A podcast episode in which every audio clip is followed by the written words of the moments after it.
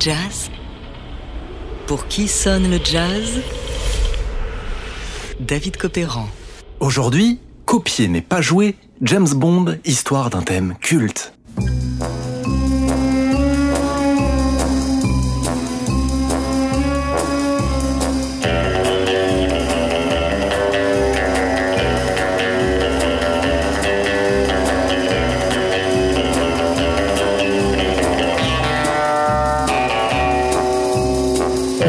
Cette musique qui vous donne subitement l'envie de sauter d'un avion en plein vol, séduire une jeune femme brune en bikini sur une plage des Caraïbes et jouer au casino avec l'une de ses amies qui est en fait une espionne du KGB à la solde d'un fou mégalomane décidé à conquérir le monde Eh bien, cette musique-là, c'est évidemment celle de... Bond. James Bond.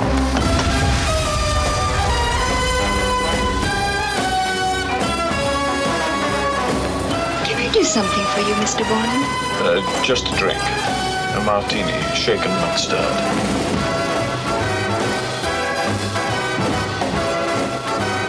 My name is Pussy Galore. I must be dreaming. Or, derrière ce gimmick musical mondialement connu se cache une sombre affaire d'emprunt, de copie, voire de plagiat, digne des meilleurs films d'espionnage. Alors, montez à bord de notre Aston Martin customisé par les bons soins du MI6 avec vitre par balle, lecteur radio numérique DAB+, et platine vinyle incorporée pour Qui sonne le jazz mène l'enquête. Je m'appelle Bond. James Bond. Mes instructions étaient formelles. Je devais partir pour la Jamaïque dans deux heures. J'ai licence de tuer. Tout commence en 1962, lorsque deux producteurs, le Canadien Harry Saltzman et un Américain au nom de Légumes Verts, Albert Broccoli, décident de s'associer pour adapter à l'écran les premières aventures de l'agent secret 007, d'après les romans à succès du Britannique Ian Fleming. James Bond, double 07, a licence de tuer qui lui plaît, où cela lui plaît, quand cela lui plaît. Prochainement, un film d'aventure extraordinaire promet la bande-annonce alors que résonne le célèbre riff de guitare. Ah, monsieur Bond, j'ai bien réfléchi. Pourquoi ne viendriez-vous pas à mon appartement? Mais alors, qui est l'auteur de ce morceau emblématique du cinéma? Eh bien, pour le savoir, direction la Jamaïque.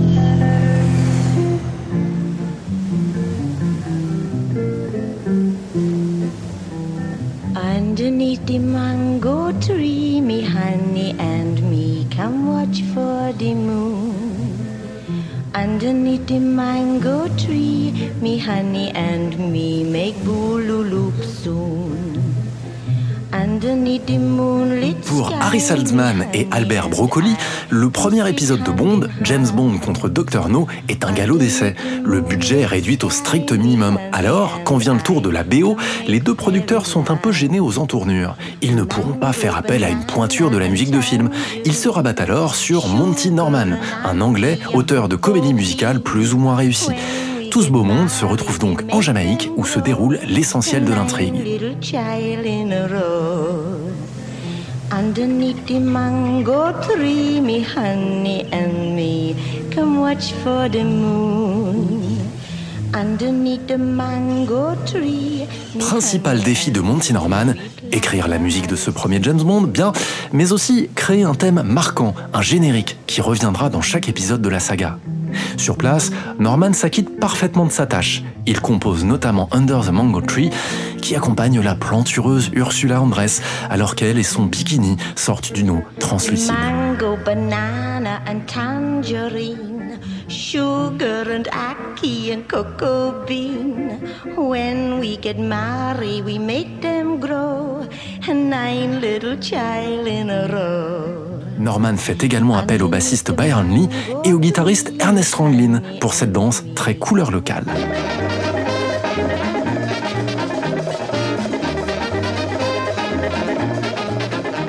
Enfin, avant de repartir pour Londres, Monty Norman assiste à un concert de l'orchestre de Count à l'heure de passage sur l'île. Or, c'est à partir de là que les choses se gâtent. De retour en Angleterre, lorsque Monty Norman présente au réalisateur son idée pour le générique de Bond, c'est la douche froide.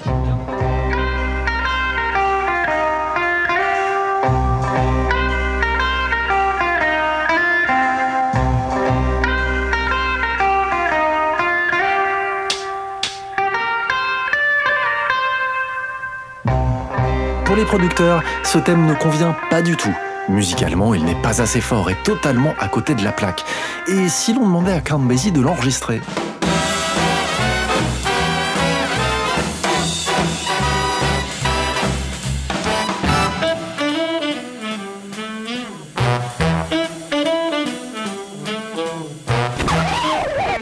Non, ça ne marchera pas. Ça manque d'intrigue et de suspense.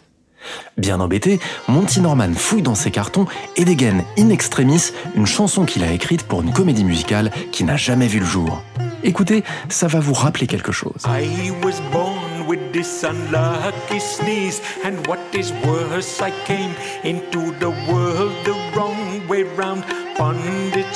Conscient qu'il doit tout de même revoir sa copie, Norman suggère d'appeler un arrangeur qui va transformer sa chanson en un générique de film, intrigant, puissant et efficace. Et c'est là qu'entre en scène John Barry, leader du groupe de pop instrumental et à succès, le John Barry Seven.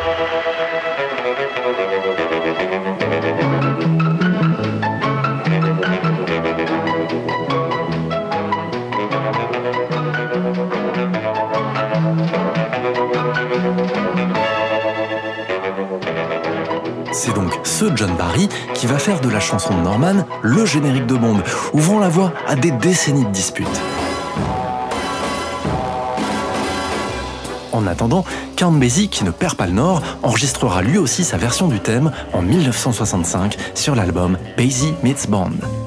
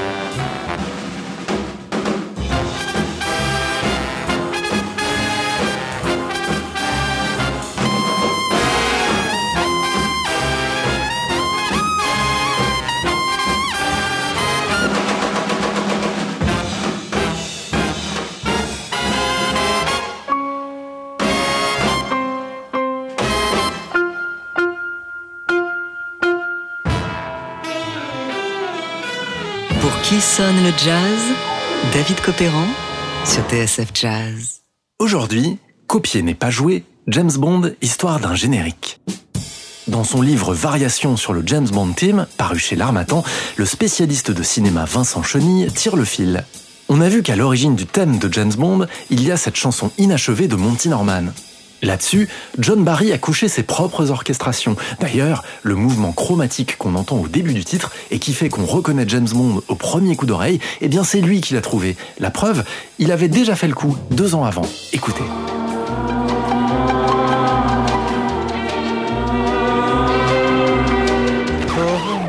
Avouez que c'est troublant. Alors, question. Qui est le véritable auteur du générique de Bond Monty Norman, qui a inventé la mélodie, ou John Barry, qui l'a réarrangé à sa sauce et en a fait un tube avec une signature sonore que tout le monde connaît Question épineuse et qui va se régler devant les tribunaux après des décennies d'affrontements par presse interposée. Je croyais qu'il était bon de frapper le premier afin d'éviter le pire. Ainsi, le 19 mars 2001, on apprend que le Sunday Times devra s'acquitter d'une amende de 500 000 livres. En effet, dans un article datant de 1997, le journal avait expliqué que Monty Norman n'était pas le compositeur de Bond, au profit de John Barry bien sûr. Norman, qui a déposé le morceau et en tire de copieuses royalties, avait attaqué le journal. Pourtant, au procès, Barry, 67 ans, balayera d'un revers de main l'idée d'un Norman ayant tout fait tout seul. Ça n'a aucun sens, dit-il. Après tout, heureusement que Barry était là pour récupérer le bébé et faire du thème de Bond ce qu'il est devenu. Or, l'avis rendu par la Cour ne reconnaît pas du tout son travail créatif.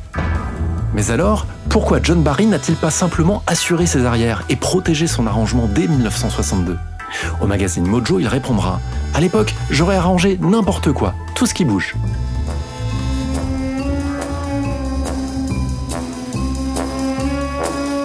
John Barry est souvent considéré par le grand public à tort comme l'unique créateur du générique de monde, la réalité est donc plus complexe.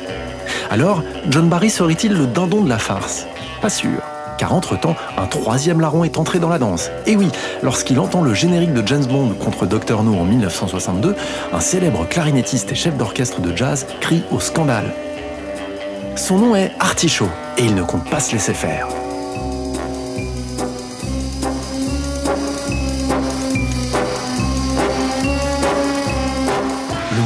Chromatique imaginé par John Barry Eh bien en fait, c'est Artichaut qui l'a inventé. C'était sur l'un de ses disques, Nightmare, en 1938. Du coup, Shaw sort les griffes. Mais rappelez-vous, si c'est bien John Barry qui a signé l'arrangement de Bond, la composition, elle, a été déposée par Monty Norman. C'est donc ce dernier qui va passer à la caisse. Montant de la douloureuse, 45 000 dollars un Monty Norman qui devait la voir mauvaise, un John Barry qui, on sans doute, devait raser les murs, et un feuilleton judiciaire qui durera des décennies, un feuilleton digne des meilleures séries d'espionnage. But Bond is dead. It was in all the newspapers. Rubbish. Bond is alive.